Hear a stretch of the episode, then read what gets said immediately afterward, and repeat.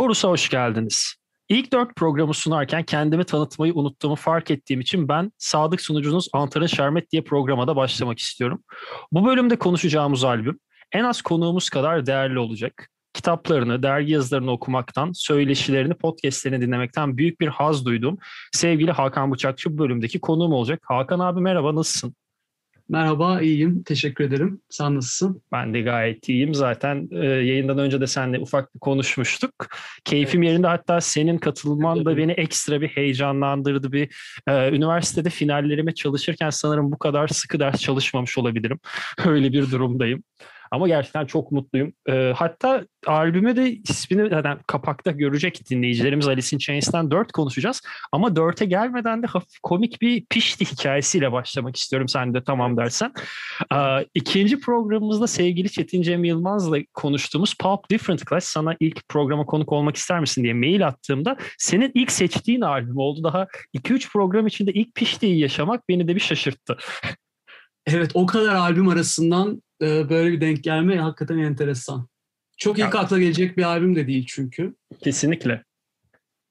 Ya mesela Ama ben, ben o bölümü dinledim. Ee, çok güzel olmuş. Gözüm arkada kalmadı. Çetin Cem Yılmaz çok güzel anlatmış. O bölümü de buradan tavsiye edelim dinleyenlere. Çok teşekkürler. Ben o bölümde de söylemiştim. Şimdi tekrar söylemek istiyorum. Benim en sevdiğim Pulp albümü yine de This is Hardcore'dur ama Different Class'ı programa çalışırken ne kadar değerli olduğunu tekrar keşfetmeyi keşfetmemi sağlaması da benim için değerliydi.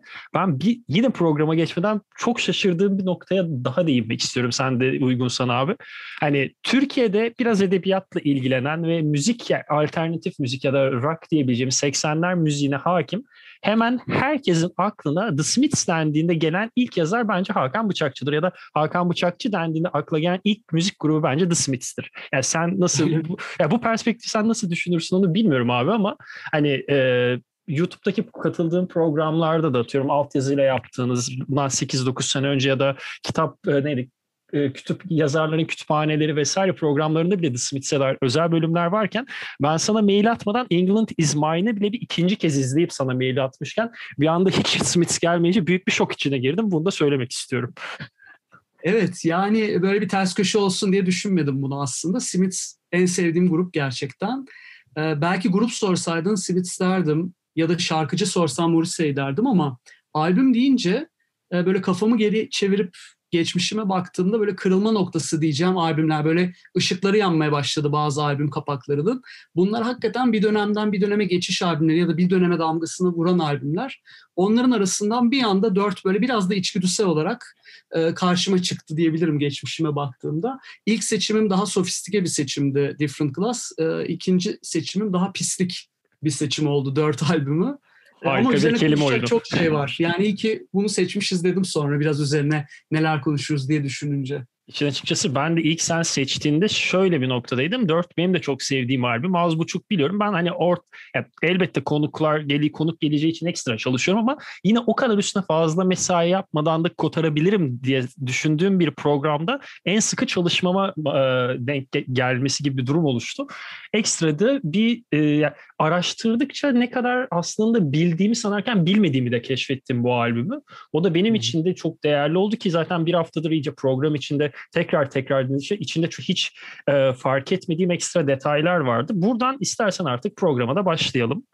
Tamamdır. Ee, sorularımız basit. Buradan ilk sorum da şu olacak abi. Ee, senin hani direkt şöyle söyleyeyim. Hakan Bıçakçı nasıl müzik dinler? Yani şu daha doğrusu e, hangi formatlarla dinler? Hakan Bıçakçı e, dijital platformu kullanır. CD koleksiyonu ya da kaset koleksiyonu mu vardır? Ya da ya da e, plaktan mı dinler? Misal Instagram, sosyal medya hesaplarında baktığımda çok güzel e, niş denebilecek plaklar e, sanırım ikinci el plaklar da topla, topluyorsun. E, ya da çok kali, yani çok kıskançlık uyan, kıskandırabilecek harika CD'lerden oluşan bir koleksiyonun da var gibi. Ama bunlara rağmen bazı albümler, yani mesela 4 bunların içinde e, elinde var mı bilmiyorum ama varsa bunu ben plak var. ya da CD'den mi dinleyeyim yoksa e, elimin altında dijitalde varsa dijitalden mi gideyim gibi bir noktada. Ya ve bunu ilk senin keşfettiğin dönemden itibaren aslında ben biraz sanki son dönemi soruyor gibi oldum ama demek istediğimi anlamışsındır. Anladım. Şimdi tabii ki eskiye dönersek, keşfettiğim dönemden itibaren dersek ben bir e, geç, geçiş e, kuşağıydım aslında. öyle gruplar oldu ki ilk albümünü kasetten dinleyip ikinci albümünü CD'den, üçüncü albümünü MP3, dördüncüyü belki dijital platformdan dinlediğim gruplar bile olabilir. Bugün düşününce tuhaf geliyor çünkü bu e, dijital dinleme kültürü diyeceğim oturduğu için artık e, bunu pek sorgulamıyoruz ama gerçekten böyle adım adım değişen dönüşen bir durumdu. Şimdi artık e, arşiv diye bir şey kalmadı. Yani albüme sahip olmak diye bir şey de yok. Müzik artık para verilen bir şey de değil. Artık bütün müzikler herkeste var e, gibi bir durum var. Çalma listeleri dinliyoruz aslında. Albüm dinlemiyoruz. E, bu nedenle senin bu programında ben e, duyar duymaz fikri çok sevdim. E, aklına sağlık. Albüm konuşma fikri. Çünkü artık kimse albüm dinlemiyor. Çalma listeleri dinliyoruz. Ben de biraz öyleyim. Öyle oldum. Dolayısıyla e, artık ben dijital platformlardan dinliyorum ağırlıklı.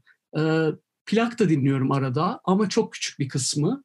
Genelde e, dijital platformlardan dinliyorum diyebilirim eskiden böyle değildi. Dönem dönem e, arşivimin dönüştüğünü yaşadım aslında. Yani kaset topluyordum. Ondan sonra birden CD toplamaya başladım. Sonra MP3 indirip onları klasörlemeye başladım. E, hala arşiv yapmaya çalışıyorum. Bir süre sonra bu platformlara geçtiğimizde artık şeyi fark ettim. Arşiv dediğimiz şey hani raflarla ölçülen, kutulara koyulan ya da gigabaytlarla ölçülen bir şey değil artık. Kimsenin arşivi yok. Bütün e, gruplar, şarkılar herkese açık. Bu da aslında bir yandan çok güzel bir şey ama bir yandan da eski kurduğumuz ilişkileri kurmamıza da engel olacak. E, gruplarla kurduğumuz, albümlerle kurduğumuz ilişkileri de ister istemez etkileyecek bir şey diye düşünüyorum. Ee, o ya biraz daha sanki artık e, senin de söylediğin gibi mesela ben sizin nesle göre bir bir sonraki nesil olarak kalsam da daha size yakın bir müzik dinleme alışkanlığım olduğu için hani hala böyle ne oradayım ne burada kaldım arafta durumundayım. Yani misal e, neredeyse 6-7 yıldır ben de CD biriktirmeye, pick-up'ım olmadığı için plak biriktirmem ama en büyük eğlencelerimden biri gidip pil, e, plakçılarda plak araştırmak ya da dinlemediğim bir albüm keşfettiğimde onu hemen dinleyip ardından onu almaya çalışmak gibi gibi.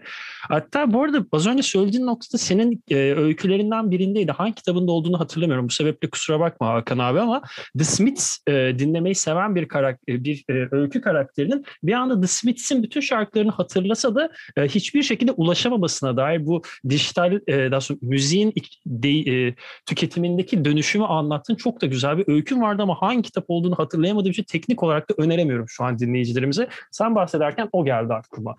Evet evet hatırlı, hatırlıyorum ben de o öyküyü. Bayağı eski bir öykü o. Hatta sonra benzer bir film de oldu. Şey, Beatles, Yesterday. Beatles Yesterday. Evet ben Yesterday'den çok önce yazmıştım o öyküyü. İspat da edebilirim. Yok yok hatırlıyorum. Yani ben ok yok, ya şu ben onu okuduğumda Yesterday çıkmamıştı öyle söyleyebilirim. Evet evet.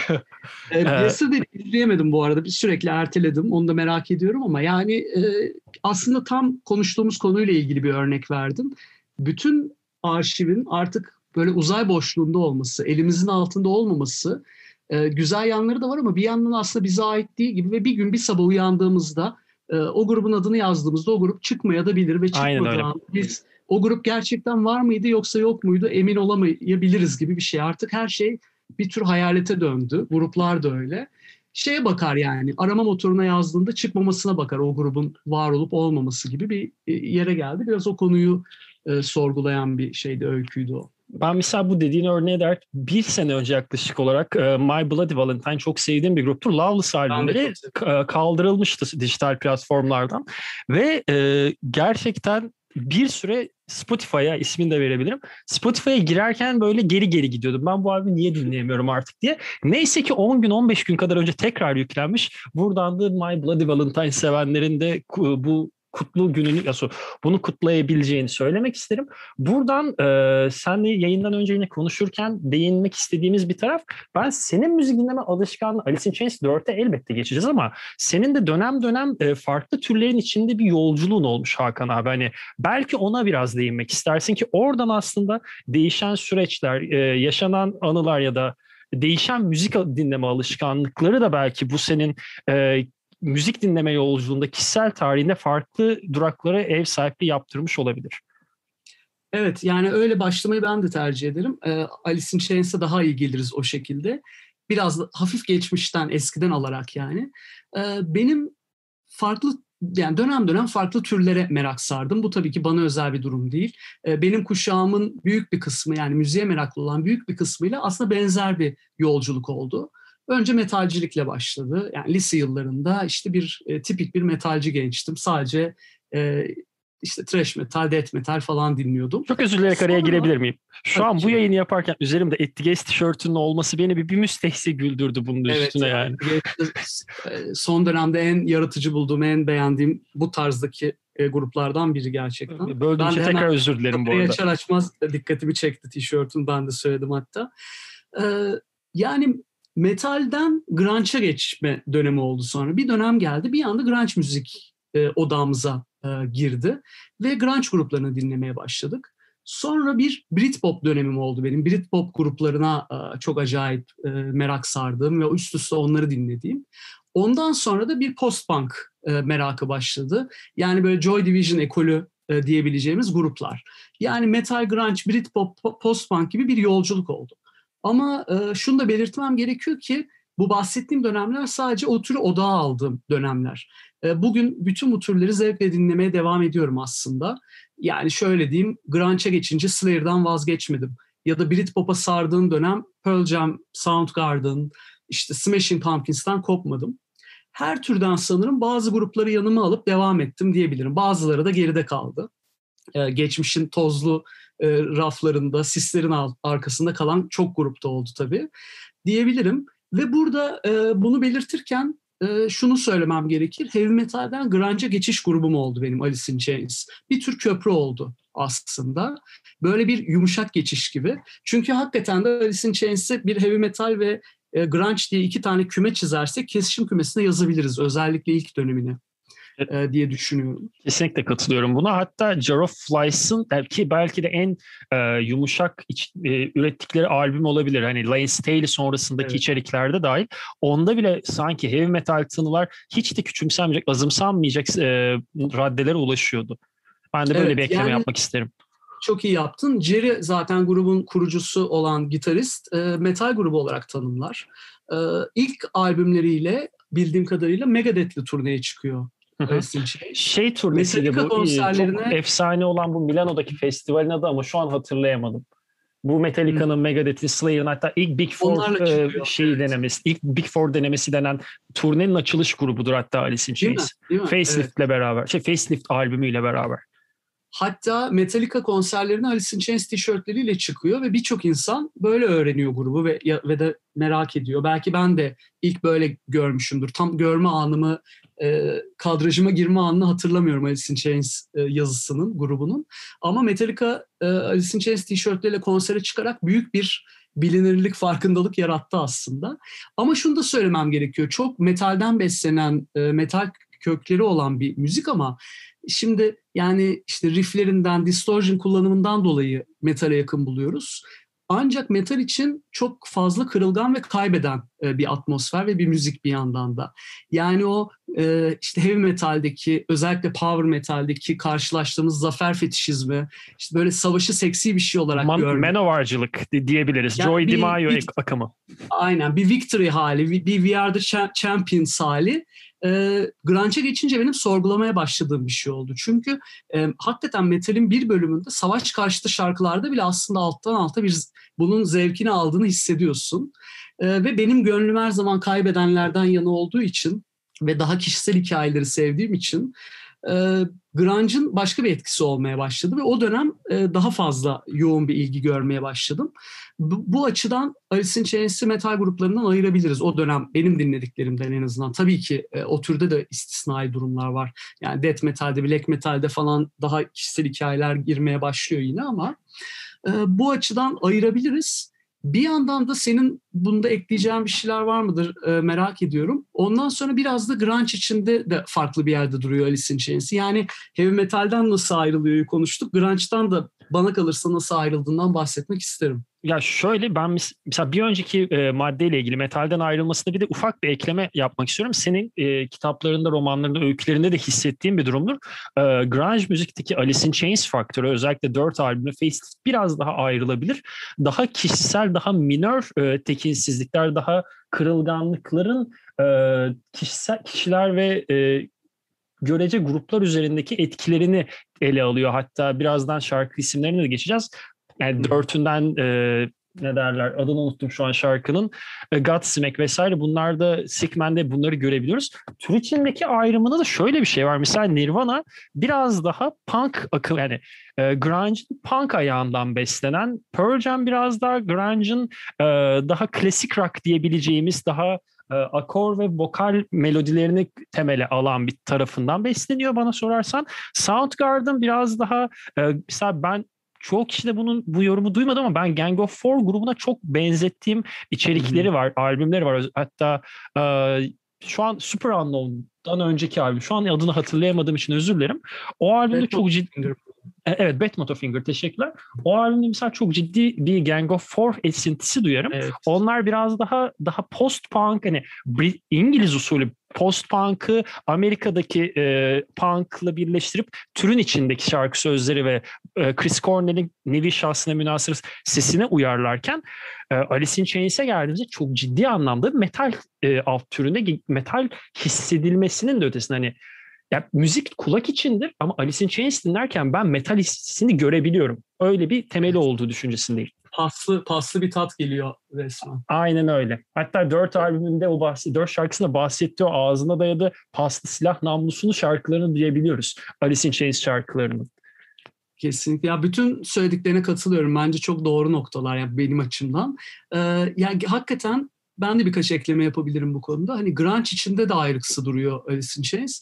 Ya grunge'a baktığımızda hani biraz şey diyebiliriz. Duygu büyüktür teknik ekolü gibi bir müzik aslında tabii ki e, işte metalin süratli distortion'ı, punk'ın kaosu hepsi var içinde ama böyle duyguyu biraz daha yücelten bir durum var. Ve bana kalırsa grunge grupları aslında çok da ortak bir sound yok. Yani bir punk, thrash metal, hip hop'ta olduğu kadar benzer değil. Sen demin çok güzel ayrımını yaptın. Yani mesela Pearl Jam'e baktığımızda hakikaten biraz daha böyle folk country kökleri var. Hatta Bruce Springsteen ekolü bana kalırsa biraz. Mesela burada arada bazı şarkı isimleri verebilir miyim? Ee, benzerliklerin evet, abi, bu tür konularda lütfen soru sorma. Lütfen devam tamam. et. Program benim ben benim benden olduğu kadar senin programın lütfen. Tamamdır. Mesela bu konuya meraklı e, arkadaşlarımızın da dikkatini çekmek için söylüyorum. Bruce Springsteen'in e, Born to Run albümü 1975 Meeting Across the River diye bir şarkısı var. Meeting Across the River şarkısını gözünüzü kapatıp dinleyin. Bayağı Eddie Vedder'ı yer yer duyuyorsunuz. Yani ben çok şaşırdım çünkü e, çok yoğun Pearl Jam dinlediğim bir dönem. Hiç Bruce Springsteen falan dinlemezdim böyle. Sürekli Pearl Jam'le yatıp kalkıyoruz. Yıllar sonra Bruce Springsteen'in eski dönem albümünü dinlerken anormal derecede benzerlikler olduğunu e, fark ettim. Mesela hakikaten Pearl Jam biraz böyle farklı bir yerde duruyor. Soundgarden e, senin de ayrımına katılıyorum. Hatta belki biraz Led Zeppelin ekolü bile diyebiliriz. Yani bir White Stripes kadar Led Zeppelin değil belki ama o tip e, bir etkileşim de var. Ve dediğim gibi Chris Cornell'in sesiyle zaten çok başka bir yere gidiyor. Ses e, açıklığıyla, genişliğiyle. Nirvana e, zaten e, grunge tanımını hiç sevmez e, bilirsin. Zaten tam bir Seattle grubu da değil. Ünlü olduktan sonra Seattle'a taşınıyorlar ve Cobain hep e, bu tanımdan nefret etmiş grunge'dan ve grunge'la anılmaktan. Ama bugün Google'a grunge yazın Cobain çıkıyor. Böyle de bir kaderinde bir oyunu bu. E, Nirvana'ya baktığımızda senin de dediğin gibi daha punk. Hatta e, biraz John Lennon e, etkisi, Pixies etkisi bence kesinlikle var. Stone Temple Pilots'a bakarsak başta Pearl Jam'e benziyor ama çok yaratıcı bir grup bence. Daha böyle melankolik ayrı bir tarz tutturdular. Gelirsek Alice in Chains'e hakikaten daha metalik, böyle Black Sabbath'in e, kozmik karanlığıyla karışık e, bir grup. Burada da bir şarkı ismine vermek istiyorum. Black Sabbath'ın Electric Funeral şarkısı 1970 efsane Paranoid albümünden. Harika bir Electric, albüm şarkı. Evet. Electric Funeral'ı dinleyin. Sonra da Alice in Chains'in dörtünü açıp dinleyin. E, sound benzerliği e, çok acayip. Yani bu arak anlamında kesinlikle söylemiyorum. Bir dokuyu devam ettirme, bir kültürü devam ettirme anlamında çok benzer. Bir şarkı daha söyleyeceğim bu arada. Soundgarden'ı ayırdık genel anlamda ama Soundgarden'da ilk döneminde Alice in Chains'e çok yakın soundlar var. Mesela e, Louder Than Love albümünde Power Trip diye bir şarkı var. Power Trip'i de bir dinleyin. E, Alice in Chains severler olarak. E, bayağı Alice in Chains'in sound'unu etkilemiş olabileceğinden şüphelendiğim şarkılardan biridir. O da diyeceğim. Ya şu an gerçekten Hakan Bıçakçı nasıl bir e, öykü tasarlar, oradaki o tekinsizlikler nasıl sonuca ulaşır? Ben bunu deneyimleyerek anladım. Bundan sonraki okumadığım apartman boşluğunu yakınlarda sipariş etmiştim. Bunu e, bu konuşmamızı e, hatırlayarak okuyacağım. Bunu da deneyimleme şansı için teşekkür ederim abi sana. Ben teşekkür ederim. Ee, Müzik konuşmak benim için hep çok zevkli bir konu. O yüzden e, benim de benim de hayatımda en keyif aldığım şey müzik konuşmak da ben daha seni bulmuşken daha devam edeceğim abi. Öyle kolay kaçışımız yok. Alice in Chains'in biraz aslında grunge haritasında nerede durduğundan almak yani alır gibi yapıp aslında bir nevi e, Amerikan usulü rock müzik üzerindeki yer, Amerikan yeni alternatif diyebileceğimiz dönemdeki yerine kadar geldik. Ben buradan. Lane Staley'e doğru gelmek istiyorum. Ama şöyle ilk şarkı isimlerinden mi Lane Staley'e geçmek istersin yoksa grubun Lane Staley sonrasında senin için sona erişinden mi almak istersin? Buradaki ya, soruyu evet. sana vereyim. Ona göre çünkü Hı. akışı devam ettireceğim. Buradaki inisiyatifi sana bırakmak isterim. Tamam. Ben küçük bir parantez açayım Lane Staley ile ilgili. Ondan sonra şarkıların üstünden geçelim. Hani madem albümü konuşuyoruz bir albüm masaya yatırıp e, kısa kısa şarkıların üzerinden geçeriz. Orada e, sen e, Lane ile ilgili detay bilgileri de girebilirsin. E, yani çok acayip bir vokal ve grubun en önemli unsuru bence. Her grupta böyle değildir. Yani çirkin güneş gözlükleri, kötü saçları, uyuz sakalı ve evet. olağanüstü sesiyle e, çok acayip bir e, vokal. Yani iyi şarkıcılık zaten teatral yetenek gerektirir ve Lane'de bu fazlasıyla var. Ve ses güzelliğinden çok böyle bir okuma duygusu, hani kirli vokalde bir zirve e, diyebiliriz. Hı hı. E, benim çok etkilendiğim ve çok sevdiğim bir vokal tarzı. Belki dünyanın en güzel sesleri listelerinde e, ilk yüzlere yüze bile gireme, giremiyor ama ben benim ilk onuma ilk 20'me mutlaka girer. Şöyle bir soru sorabilir miyim? E, Lane Staley'nin sesinden alıp Lane Staley'i e, gelmiş geçmiş en iyi frontmanlar arasında ben üst sıralara yazarım. Hani ben o e, nasıl söyleyeyim umursamaz tavrındaki aslında o e, obsesiflik di, diye tanımlayabilirim sanırım. O umursamazlık içindeki obsesiflik ve biraz bir kontrol hastalığı. Hani her şeyin kontrolünde olmasını da istiyor ki grupta bir bas gitarist değişimi de var bu süreçte. Bunun Hı. etkisinde, bunun olumsuz tarafında kaldı. Nasıl? Bunun gerçekleşmesi Lane Staley'nin kontrolünün olumsuz tarafında kalıyor. Hani ben bu sebeple Lane Staley'nin ses belki e, nasıl söyleyeyim direkt teorik olarak en üstlerde olmasa da frontmanlikte e, senin müzik dinleme alışkan, müzik dinle sevgindeki ses şehrine ben frontmanliğini eklerim. Çok anlatım Doğru. bozukluklarının içinden geçerek anlattım. Özür dilerim ama Çok hemen hemen söylemeye çalıştığım şey buydu. bir de şunu eklemek isterim. Ee, benim için Lane'in ölümüyle 2002'de e, grup bitti, sona erdi Alice in Chains. Yani tabii ki merak ettim, dinledim albümlerini. Kötü de asla diyemem. Ama vokali gidince biten gruplardan benim için Alice in Chains. Yani her grup böyle değildir. Mesela düşündüm e, hatta hangi gruplar var diye. Vokal gittikten sonra yok olmayan hatta belki daha da Black yükselen Sabbath. gruplar var. Black Sabbath aynen. Iron Maiden mesela. Fate No More bence daha iyi bir yere gidiyor. Pantera öyle. Pantera vokal değişiklikten sonra kendini buluyor. Deep Purple, Pink Floyd. Bunlar vokali gidince bitmeyen gruplar ama Alice in Chains maalesef onlardan olamadı. Bir de bir not daha eklemek istiyorum. Ee, Kurt Cobain'in ölümü 5 Nisan 1994. Lane Stanley'nin ölümü 5 Nisan 2002 aynı gün ölmüş ikisi. Hı hı. Bu detayın da altını çizelim. Buna dair hatta e, yanlış hatırlamıyorsam Sam Dunn'ın e, bir metalcinin yolculuğu belgeselinde Seattle'a da gidiyordu o bölüm bölüm şeylerinde orada evet, bir orada bir e, Seattle'lı amca mı diyebilirim. Yani bayağı amca. 50 10, 10 yıl önce 50'lerinin sonunda olan biri. 5 Nisan'ı sorduklarında e, o gün bizim için belki o kadar önemli değildi ama o gün e, müzik dinleyenler için e, the day is e, the grunge died, the day is Seattle died. Hani o gün evet. Seattle'ın ve grunge'ın öldüğü gündür. Aynı yıl olmasına ihtiyaç yok gibi çok güzel ve aslında bizim bizde hep başımıza gelir ya böyle hiç beklemediğimiz böyle yaşlı ya da daha görmüş geçirmiş ama belki o kadar bilgisi olmayan insanlardan unutulmayacak kulağa küpe denebilen garip cümleler diyoruz. O evet, evet. E, aklıma gelmişti. Ki benim de çok dikkatimi çeken bir ayrıntıydı. Söylediğin için teşekkür ederim. Ama şunu da eklemek istiyorum. Lane Staley 5 Nisan'da ölse de zaten hayatının son 6 yılının ne kadar zor olduğunu maalesef hepimiz biliyoruz. Evet. Ee, ölümünden 14 gün sonra öldüğü fark ediliyor. Öyle bir noktaya hani zaten ciddi bir has, ciddi birden fazla hastalığı var. Asosyal, e, evinden çıkamıyor. Kız arkadaşı terk etmiş vesaire vesaire. Ee, öyle bunu birinin... bilmiyordum ben bu arada. Çok üzücüymüş. Ve şöyle ben bunu araştırırken öğrendim ve çok şaşırdım. Ee, ve bunun direkt Lane Staley ile alakası yok. Lane Staley'nin annesi Nancy Staley daha e, Lane Staley doğmadan önce bir uyuşturucu kliniğinde e, direkt bir çalışan, yani bir e, görevli. Yani doktor değil ama orada direkt uyuşturucu bağımlılarıyla direkt temas kuran oradaki hasta bakıcı gibi biri. Ve daha bu Lane Staley doğmadan önce yapmaya başladığı bir meslek. Bunu duyunca ekstra bir şaşırmıştım. Evet ya.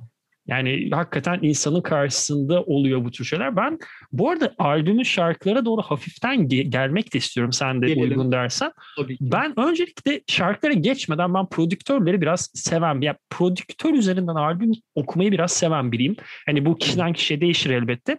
Bu albümde prodüktör Dave Yarden ve Dave Jarden Yarden İngilizce telaffuzum içinde kusura bakmayın birkaç tane çalıştığı grup ismi biraz müzisyen saymak istiyorum. Nasıl bir ins, nasıl bir e, müzikal deha olduğunu tahmin etmeniz için The uh, Talking Heads'in ilk albümü. Red Hot Chili Peppers'ın Hilal Slovaklı dönemi. Rolling Stones'un 80'lerde tekrar hayata dönmeye çalıştığı albümler.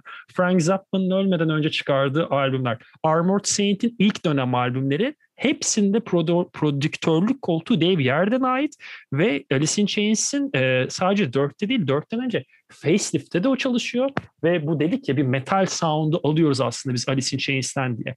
İlk stüdyoya girdiklerinde Jerry Cantrell'le çok iyi anlaşıyor ve grup biraz daha sakin denebilecek, daha e, rock temel, temellere oturmak istese de Dave Yarden'ın Jerry Cantrell'le uyum sağlama sonucunda daha sert ve keskin diyebileceğimiz o jilete yakın gitar tonlarının duyulmasının belki de arkasında yatan beyin olarak dikkat çekiyor. Çok e, önemli bir parantez açtım. Ben bilmiyordum. E, bu konuları da bilmiyordum. Hakikaten bayağı vizyoner bir insanmış kendisi.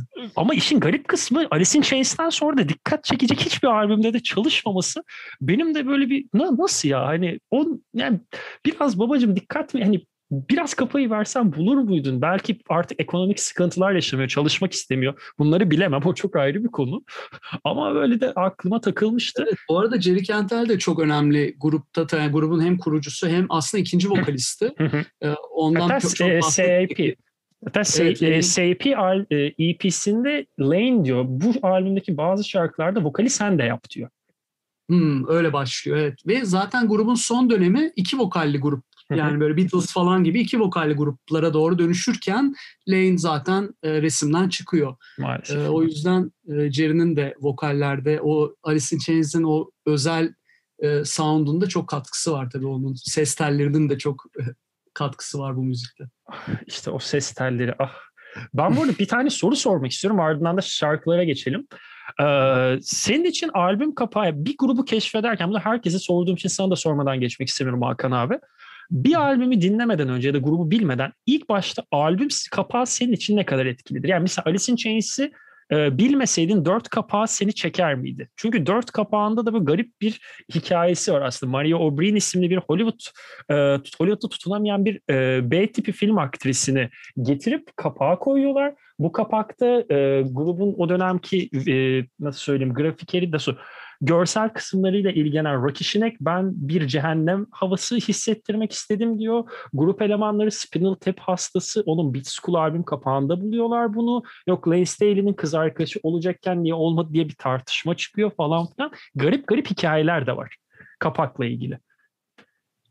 Evet yani benim e, çok sevdiğim kapaklardan değil aslında bu e, Dirt'ün kapağı e, bir şekilde. Zaten o dönemin grunge albümü kapaklarında böyle benzer bir şey var, dağınıklık var. Yani çok zevkli bulduğum kapaklar diyemem. Hı hı. Ama e, ilk soruna dönersek kapak şu an en son bakacağım şeylerden biri aslında. Ama o bahsettiğim metalcilik döneminde o o zaman çok şuursuz bir dinleyiciydim ve sadece kapaklara bakarak aslında müzik Ne kadar kanlıysa o kadar güzeldir. Ne kadar kanlı, ne kadar e, çivili, parçalanmış, yazı ne kadar okun, okunaksızsa. ne kadar, kadar okuyamıyorsam güzeldir. o kadar güzeldir.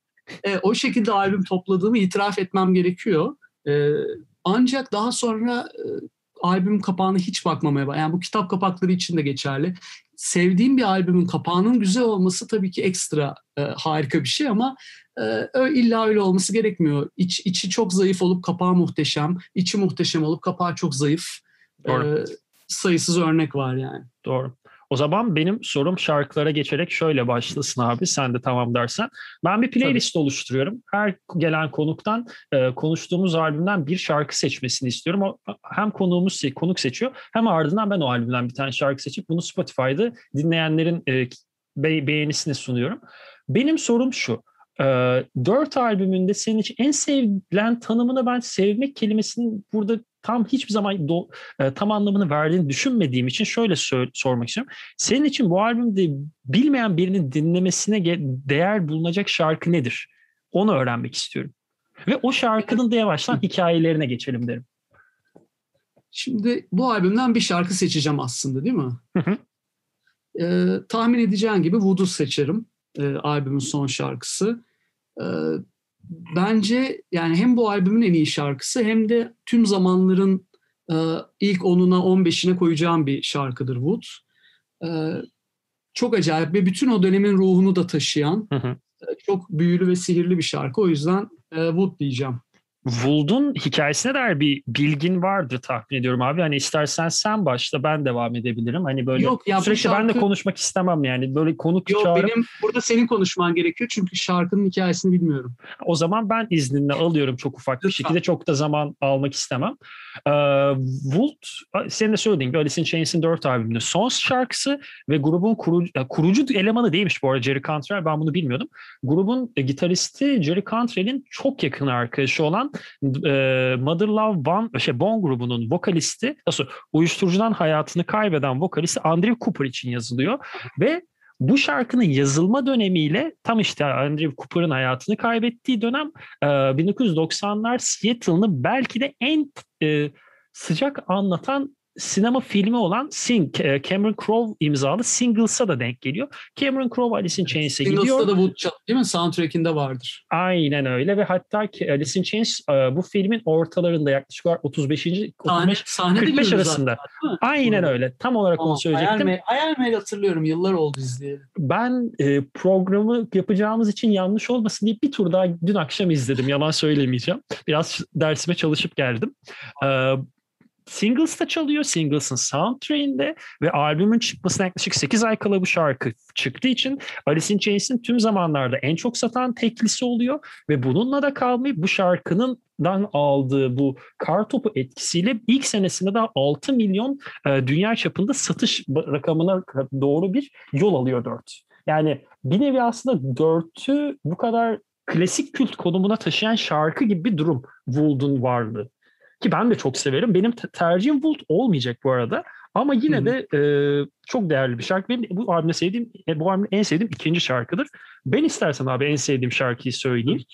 Ben ciddi bir Sickman hastasıyım bu albümde. E, Sickman benim lise zamanında müzik yapmaya çalışırken şöyle bir fikir vardı aklımda. Gitarı yavaşlattığım kısımlarda davulu hızlandırayım, davulu yavaşlattığım kısımlarda gitarı hızlandırayım ve ortaya çıkan kakafoniye yazılacak şarkı sözleriyle bir kakafoniden e, armoni çıkartılabilir mi? gibi bir düşüncem vardı. Ben şanssızmışım, yapamadım ki iyi ki de yapmamışım. Benim bunu düşünmemden 25 sene kadar önce bunu e, Lane Staley düşündüm. Jerry Cantrell'e söylüyor ve yapabileceğin en rahatsız edici müziği yaz ve ben onun üzerine tam tersi şarkı sözleri yazacağım deyip Sickman gibi bence grubun külliyatındaki en hani değeri bilinen ama o kadar da değerinin farkına varılmayan arada kalmış bir şarkısıdır. Benim en sevdiğim Alice in Chains şarkısı bu arada. Bir tek dört özelinde de değil ruh hastası bir şarkı yani adı üstünde. Kesinlikle. Ya istersen birkaç şarkıya daha değinelim. Sen de yani istersen. Değinelim ya. Şöyle albümün tararsak aslında Dan Bones'la açılıyor böyle enerjisi yüksek bir şekilde. İlk iki şarkı aslında birbirini böyle bir kitap gibi tamamlayan evet, şarkılar. Tamamlıyor. Yani işte Bitti gibi başta giriyor. konuştuğumuz başta konuştuğumuz albüm duygusu, o bütünlüklü duygu. Aslında bir kurgu albüm dediğimiz şey bir kurgu tabii aslında. Biz o kurgudan bağımsız bir şekilde artık şarkı şarkı dinliyoruz. Tam dediğin gibi bir kurgu var. Damn That River Tam bir grunge klasiği. Hı hı. Ondan sonra Rain. When I Die geliyor. Olağanüstü bir riffi var. Yani Lane bir şey. kendini kendini parçalıyor. Bu şarkıyı söylerken parçalandığını neredeyse görüyoruz abi. Kesinlikle. Sonra Down in a Hole geliyor. Albümün tek yumuşak şarkısı. Zaten kız arkadaşına yazıyor. Evet, çok acıklı. Hatta neredeyse arabesk bir e, şarkı. Dönemin zaten grunge e, albümlerinde mutlaka böyle baladımsı en az bir parça oluyor. E, heavy metal gruplarından gelen bir adet belki de bu. Doğru. Ya, şarkı zaten işte Bury Me Softly in the Swamp diye başlıyor. Beni bu rahme ağır ağır göm diye başlıyor. Ya ben Ümit Besen şarkı sözlerini hatırlamıştım. Öyle söyleyeyim. Biraz saçma bir örnek olabilir ama. Ümit Besen diyebiliriz. Ya Kurt Cobain'in ana rahmi nostaljisine benzer durumları gördüğümüz bir şarkı. Sonra Sickman geliyor. Ee, tipik bir Alice in Chains şarkısı vokal olarak. Dediğin gibi müzikal olarak aslında enteresan bir böyle e, ters köşe bir durumu var. Ee, Rooster ve Junket geliyor. Onlar da çok iyi şarkılar. Rooster Sonra- zaten bu arada çok özür dilerim araya gireceğim. Tabii. Jerry Cantrell'in babasının o Vietnam Savaşı'ndaki lakabının adı Rooster.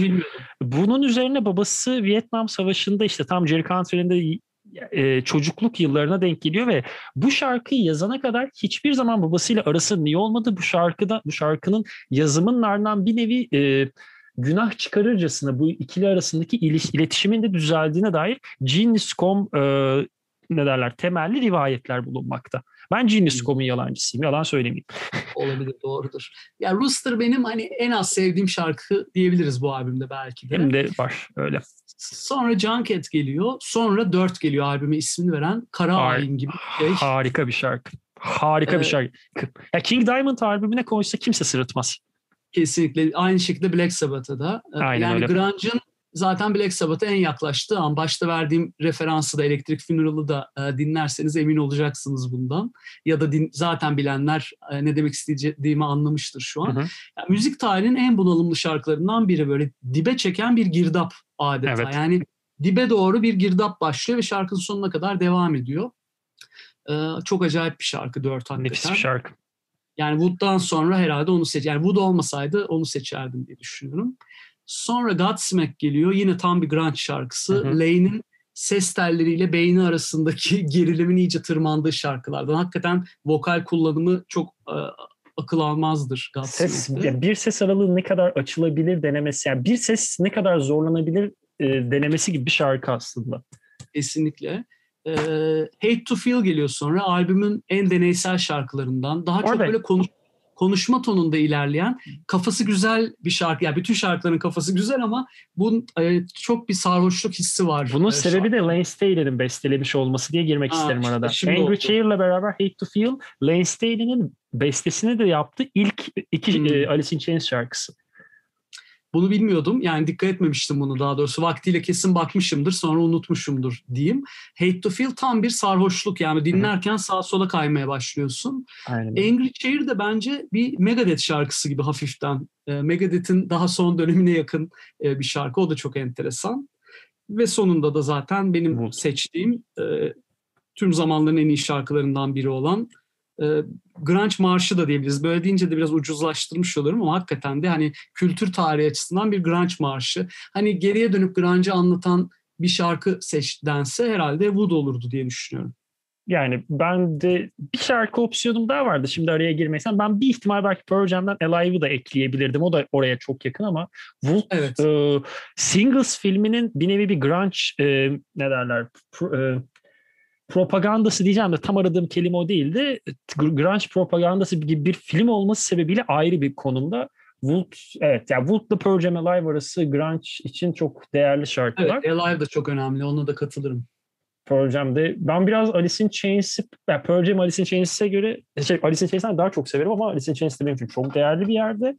Ee, onun dışında ben söylenecek ne var diye düşünüyorum. Hani de, e, progresif death metalciler üzülmesin diye bir e, madde daha eklemek istiyorum hemen Wolf'tan bahsederken. Ee, ülkemizde de hani an- anlayamadığım seviyede çok sevilen Opeth'in 2008'de çıkardığı Watershed albümünde Burden isimli bir tekli var. Belki biliyorsunuz abi sen ya da Opeth sever misin? Onu sorayım öncelikle. Ee, çok sevmem ama Ben de. bahsedeceğin şeyi anladım. Ee, Wood cover- coverlıyorlar. Wood'u coverladılar. Aynen öyle. O da hani de, dinlen yani deneysel hani farklı türlerde nasıl bu şarkı e, formlar bulabilir kendini diye bir deneme olarak fena bir Ben- içerik değildir. Onu söylemek Evet. istedim. e, iyi bir ekleme oldu. Unutmuştum ben bunu. Ben çok e, merak etmiştim onu duyduğumda. Hani böyle bir grup progresif death metal grubu nasıl coverlar diye. Hiç öyle yapmamışlar. Biraz ters köşe bir şey yapmışlar. Aslında orijinale çok uygun. Chains, evet Alice in Chains versiyon daha progresif, şey Aynen. progresif e, bence. Yani Kesinlikle. daha sert Vokali de daha brutal yani. Alice in Chains daha brutal nasıl olur e, Opet'ten? Herhalde böyle bir onlar da düşünmüştür bunu bence. Yumuşak bir cover yapmışlar. Şaşırmıştım. Zaten, zaten Opet'in de e, beğeni olan Michael Ackerfeld de nevi şahsına münasır bir kişi olduğu için o yüzden bunu da anlayış, e, anlayabiliriz. Ya evet. şöyle benim önümdeki bütün notlar neredeyse bitti. Hani arada değinmemizin gerekmeyen notlar var. Onları geçiyorum. Abi teşekkür ederim. Da bitirmeden önce senin benim sorduklarım ya da notlarım ya da ortak notlarımız dışında eklemek istediğin bir şey var mı? Ya bence de benim de kafamda konuşuruz diye böyle aklımdan geçirdiğim her şeyi detaylı olarak konuştuk. Çok da güzel oldu. Zaman nasıl geçti anlamadım. Çok Gerçekten teşekkür ederim. ben teşekkür ederim. Hani e, hani hem okum kitaplarını, öykülerini okumaktan çok büyük keyif aldığım bir hani şöyle bir tabir vardır ya aynı dili paylaştığım için mutlu olduğum insanlar vardı. Benim hakikaten senin kitaplarını okurken öyle bir şey, bir his oluyor içimde. Bunu yaş, bunu hissettiğim biriyle bu kadar en sevdiğim şey olabile, olabileceğini düşündüğüm müziği konuşmak ayrı bir e, deneyim benim için. Yani bu, iyi ki bu podcast fikrini bir şekilde buldum dedirten bir program oldu benim açımdan da. Ne güzel çok sevindim. Bir sonraki yani daha sonraki seçilecek albümleri ve kimlerle konuşacağını da çok merak ediyorum. Aa, burada Takip senin de yardımların burada senin yardımların da gerekiyor abi. Ben daha yani 23 yaşında yeni yeni hayatta e, kendine yer açmaya çalışan biriyim. Burada e, Hakan abi nasılsın diye bol bol telefonun çalabilir. Tabii Benden ki, uyarı. Haberleşiriz. Teşekkür ederim abi. Ee, zengin kalkış yapayım ben o halde izninle. Ee, korus bitti. Sıradaki programda görüşmek üzere. Hoşçakalın. Hoşçakalın. Korus'ta bir programın daha sonuna geldik. Programda bahsedilen albüm, notlar ve içeriklerin tamamına Boş Yapma Enstitüsü.com'daki bültenden ulaşabilirsiniz. Diğer bölümde buluşmak üzere.